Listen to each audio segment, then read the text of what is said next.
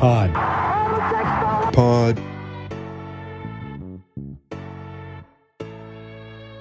Havlicek stole the pod, and the 76ers stole Tobias Harris. I'm Bobby Manning. That's Chris Grenham. We're back. What's after up, Bobby? Chat last week. Hello, Chris. Wow, we have a win streak again. It's a losing streak, then it's a winning streak. But there's been a lot of W's up and down this team sheet so far. So the trade deadline is Thursday. This will come out probably right before the deadline hits. And it'll probably be completely late.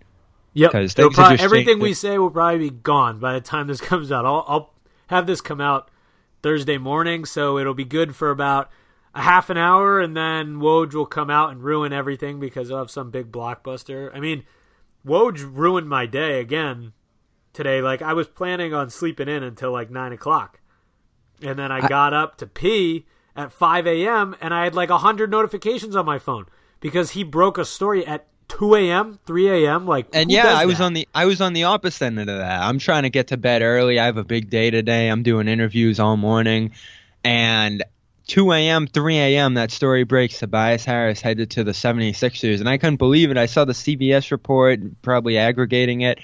I'm like, come on. Because what? We might as well start with this here, because Tobias Harris has been flipped from the Magic to the Pistons for pennies. He went from Detroit to L.A., and now he's going from LA to Philadelphia in a trio of trades that I think just completely undervalued him. I mean this guy is one of the best small forwards in the NBA. Like, he has made himself one of the premier shooters at that position, phenomenal defender. He's able to lead a team in scoring as he's done in LA this year. I don't think people can, emphasize enough how much this is going to change the 76ers. Tobias Harris is really good. And, like, of course, they're the little brother out in L.A., so he still didn't get a ton of credit out there. But, I mean, he was getting recognized. I'm pretty sure he won a Player of the Month. I mean, Philly's a lot tougher now for the Celtics. Like, this is not a good trade for the Celtics at all. I mean, the Celtics, in terms of it makes Philly much tougher matchup. I still don't really know who can match up with Kyrie on that roster. Like, that I'm okay with, but I think Tobias Harris brings a ton of value to that team. I'm trying to look up his numbers right now. Of course, he's a 20-point per game scorer. I mean, if we're looking at 100 possessions, he's a +4 for that LA team. He, the defensive box plus minus is below zero, but he's, 2 points above the replacement player when you're looking at offensive box plus minus. He's underrated. That's what I'll say. He's undervalued. He's underrated. I'll never forget that Magic trade for Brandon Jennings and Ersan Ilyasova after they signed him to a nice deal. And this was a guy the Celtics had interest in back in the day. Would have been interesting if they were able to get their hands on him. And, that shows you that this guy's pretty valuable. So if we're looking at it from a 76ers perspective, their lineup's a little more conventional now. It's still odd. Yeah. It's still awkward in some ways, but you have reliable shooting and reliable scoring on that wing, which they haven't. Yeah, I mean, he's a far more reliable weapon than Wilson Chandler was. Of course, Wilson Chandler went to the Clippers with Landry Shamet, Mike Muscala, a 2020 first-round pick, that unprotected 2021 Miami first-rounder, which is an extremely valuable pick, a 2021 second, and a 2023 second. So that 2021 Heat pick's an interesting one there, because I know you're in tune with the college game, Chris. Yeah. There's been a little murmuring that, and that's the only pick that's been traded in that draft to this day, I still believe. There's a lot of murmuring that could be the draft where one and done's gone. So you would have the college freshmen of that class plus the high school seniors of that class all loaded right in the one in this, essentially super first round. Yeah, that's like people like this current class, like coming up, the 2019 class, just because it's headlined by Zion Williamson and RJ Barrett and those guys. So yeah, it's good, but it's very top heavy. It falls off. 2020 is going to be good as well, but 2021 is going to be a really, really deep class with guys like Evan Mobley, R.J. Hampton, Jalen Johnson, Jalen Green, B.J. Boston, Isaiah. Like, There are some. Wow, we already know the names, huh? Oh, I just watched him out in Springfield a couple weekends ago at Hoop Hall. I saw them all. I saw Cade Cunningham. He's great. Like Nico Mannion. These are good prospects. This is a deep class. How many years until LeBron James Jr.? That's down the road. But don't worry, we'll hit that class later on. But it's a good class. You're right, and the fact that there's already an unprotected pick floating around. It's valuable. It's 100% valuable, and obviously it's weird to speculate about a draft class 2 years in advance, but it is going to be a good one, and that is an extremely underrated part of this trade. Yeah, and this trade connects directly with the Knicks trade of Kristaps Porzingis, which we didn't get into a ton last time. Maybe we didn't get into it at all. I don't think we've gotten into it at all. Yeah, we can touch on it very briefly. Yeah, so I think the way these two trades connect is that these two teams are trying to set themselves up for the offseason, and these are the two teams with two max spots right now, and Kawhi's out there for the summer, Kyrie Irving, of course, when you're talking about the Knicks, and for both of these teams, Kevin Durant. And, you know, both of these teams are just stripping themselves of their personnel, their salary right now, gearing up with some picks.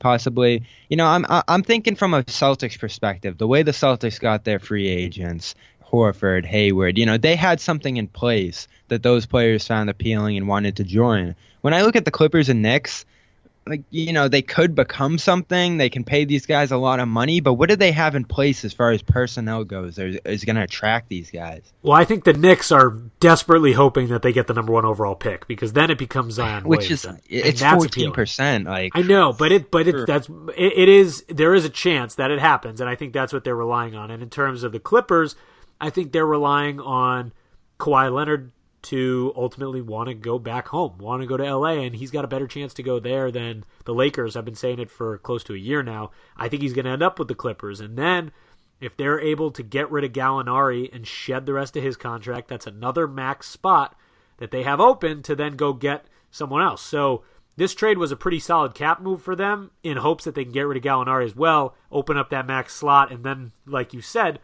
they're in the exact same position as the Knicks. The Knicks part does rub me wrong in a similar way that you said. I don't get the appeal there. I mean, they haven't really run a solid front office in a very long time, as we know. And it reminds me of that Knicks arrogance that just is a front office thinking, well, we're the Knicks, so people are they're going to want to come play here. It's not necessarily the case. I mean, they blew it with Tracy McGrady a while back in that same mindset. All they really have is the coach right now, right? Right, exactly. I mean, Fizz is a great coach, don't get me wrong, but other than that, just like you said, they don't really have much going for them. So if they do get that number one pick, it changes everything. But otherwise, I think you really just got to hope that Durant wants to kind of start over and show that he can do it himself. And I do think he's gone from Golden State. I don't know if the Knicks are the leader. I mean, I haven't really heard much, but either way, interesting cap scenarios. You've got Kristaps now with Luka in Dallas. What do you think about that combo down there? Mark Cuban just still rocking with his European squad. I love it. You know, they built a core for themselves already that they're going to be able to pass from the torch to Dirk to Porzingis and Doncic. We talked about this before with that Dallas game we saw together. And they've done a phenomenal job. Now, the question is Porzingis going to stick around there? And that's the thing with these contracts. Now, a lot of these guys moving around are going to be expiring deals. So Dallas has to be able to retain Porzingis beyond that qualifying offer. If they're not able to do that, I think there's not a whole lot of conversation with them. He's going to be coming back from an ACL injury. He's going to have to get his feet under him that first year. Doncic is entering his second year at that point. Unless Porzingis is committed there long term, you're not talking a lot about much contention in the Western Conference. Yep, I'm with you. So let's switch over real quick. We're not going to talk. Real quick, Clippers. Yeah, now that they've shedded the roster, we have the Celtics have their pick, which is currently 18, and the protections on that. Is it lottery? I believe it is lottery protected. So they're going to move into the lottery without a doubt, and that's out the window. And I believe that becomes second round picks after this. So goodbye the Clippers pick. Yeah, so Clippers pick is probably gone. It's those fun projections that you get to monitor. But since we're speaking of the Celtics, we got to talk a little bit of Anthony Davis. Of course, there's a lot of news coming as the deadline is fast approaching later on today, since this will come out on Thursday.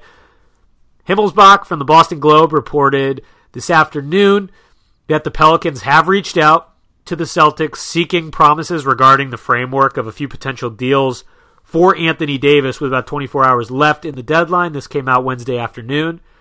Sources are telling the Globe that the Celtics are very reluctant to such promises, considering that, you know, it's 5 months away. A lot can happen, whether it's an injury, whatever, a lot can happen. So they have made it clear that no player is off limits besides Kyrie Irving, because, of course, they could acquire Anthony Davis now if they were to trade Kyrie Irving, which they made clear to all teams. He's off limits. He's not going anywhere. It's not happening.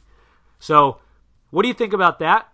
You know, of course, there's a Davis deal potentially looming in the offseason, but you think the Celtics will stay relatively quiet this deadline? I have a rant about this because they have engaged in talks, as we know now, and there's a lot of discussion about that promise. And I'm like, what's a promise? You know, like so many things are going to change. And Zach Lowe touched on this in his article this morning. What really is a promise at the end of the day here? What does that do for New Orleans? How does that hold the Celtics to what they're gonna potentially promise here, even if it isn't Jason Tatum? And that's what the promise is all pressed around. It's like, yeah, all right, if you're not gonna give Tatum, what else are you gonna promise?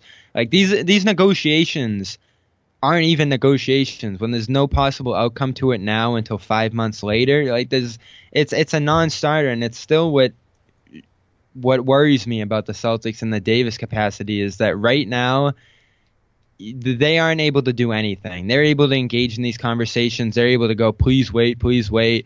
And I know they don't want to make any promises because that potentially hurts their credibility down the line if they don't follow through on it. So with those three factors, I don't think Boston can do anything right now, realistically. I mean, you can try to pressure them all you want and influence them and hype up Tatum, but beyond that, like, they are still pretty helpless in this conversation.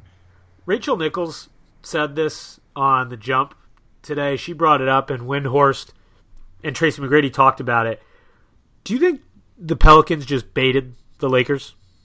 Like, do you think they never had any intention of that, of making a deal? Yeah, I think they knew how desperate of a negotiation that this is for Los Angeles. Because yeah, I think they were ticked off to start because they clearly tampered with Anthony Davis, and they caused a ruckus that they wanted to wait until the offseason, and they kicked it off. And I honestly think they were pissed off, and they just kind of, it was a setup basically. I think it was Kungu who tweeted out the link to the video, and it's just basically in all caps, it was a setup. But I think that's what it was. Everything was just so out there, so and public, visible and public. So public. And Davis even took the fine that you never see in this. Kawhi Leonard did this, and he doesn't get the fine because it's more behind back doors and channels and all those things. And he had his own Los Angeles controversy that initially started this type of thing. You're right. But it was like too public. But the fact that it is so public, and you had the statement about Isaiah Thomas, which, like, I really want to dig into. Why is Isaiah Thomas at the center of these discussions? Okay, wait. Before we, like, that was so stupid. His dad saying, yeah, he can never, ever go here because it doesn't make any sense. Isaiah Thomas. And then he's got the Clippers on that list who told Blake Griffin that his jersey was going to get raised in the rafters, and then they traded him less than a year later. Where's the loyalty there? Like, that's total BS. I think that's ridiculous. Well, the excuse is bogus, and it's like they needed that to front something else. And I've heard people talking about this in the discussion about that statement because it's just so strange for a father to come out there. That's not LeVar Ball.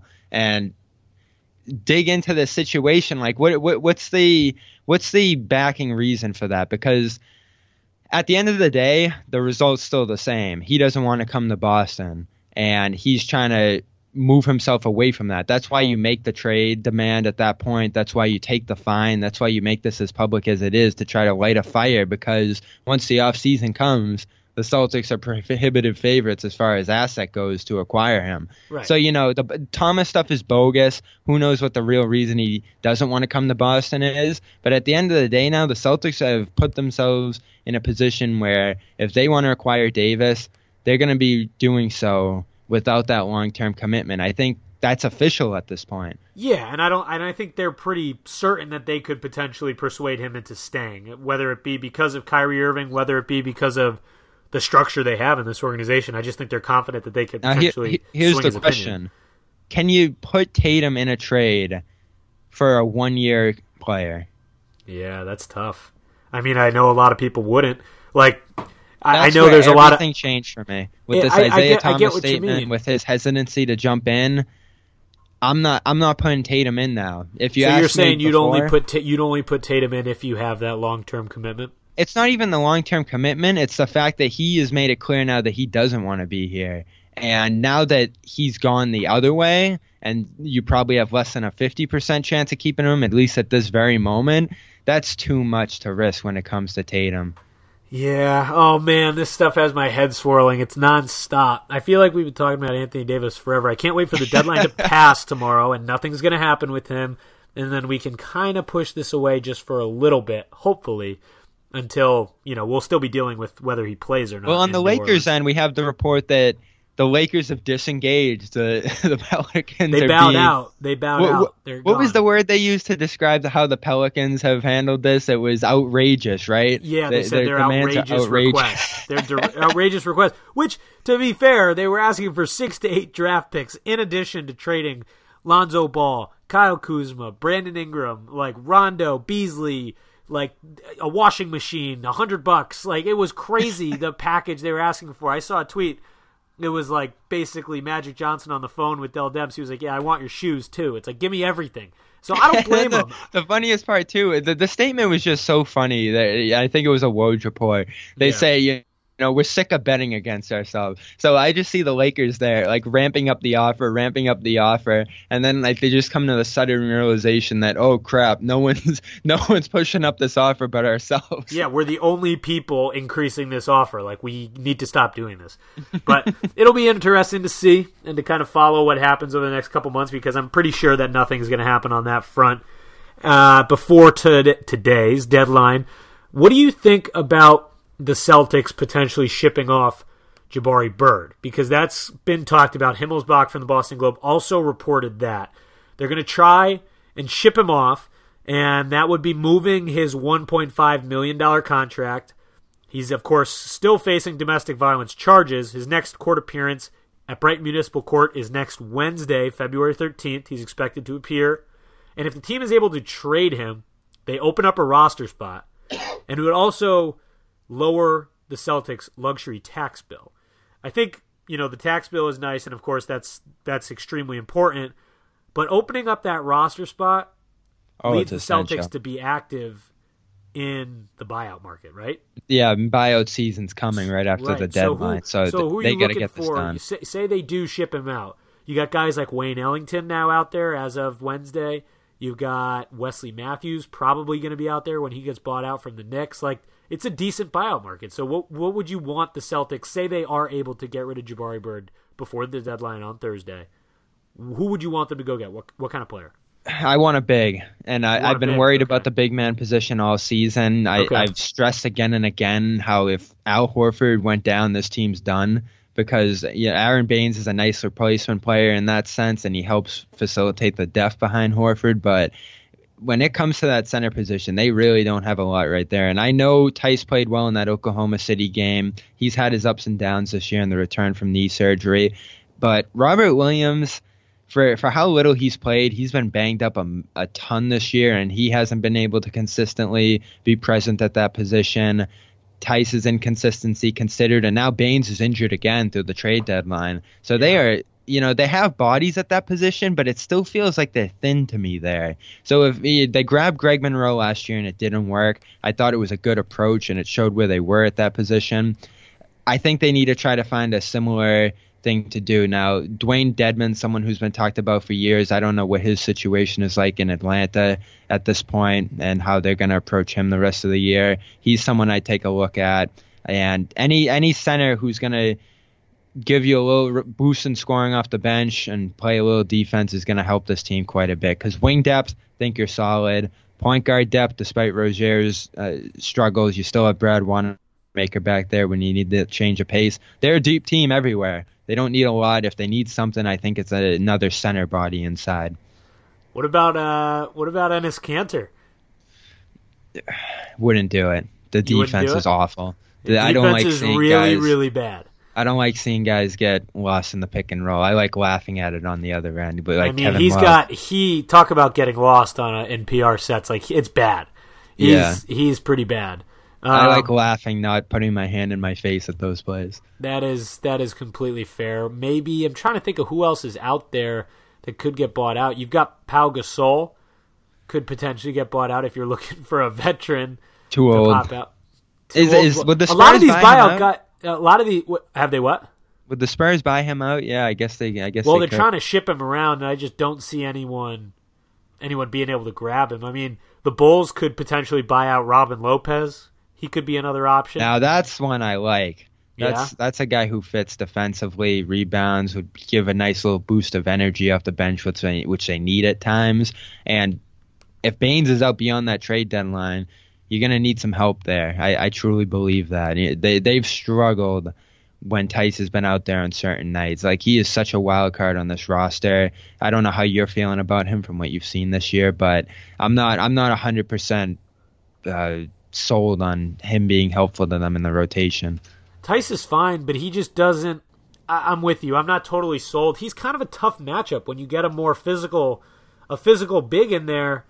He's just not that effective, and he kind of gets thrown off the block pretty easily. He's okay on the boards, but I would like a more physical center. I mean, in my opinion, like, the ideal guy to bring in would be DeAndre Jordan. You have him coming off the bench, but suddenly it doesn't look like he's a lock to be bought out from the Knicks. But if he is, I think DeAndre Jordan would be, a fine bruiser to bring in underneath. You'd be a little front court heavy there, but Robin Lopez or DeAndre Jordan would probably be my top picks if we're talking bigs. If we're talking wings, I'd be dancing through the streets if they could get Jordan, but that's a little unrealistic, I think.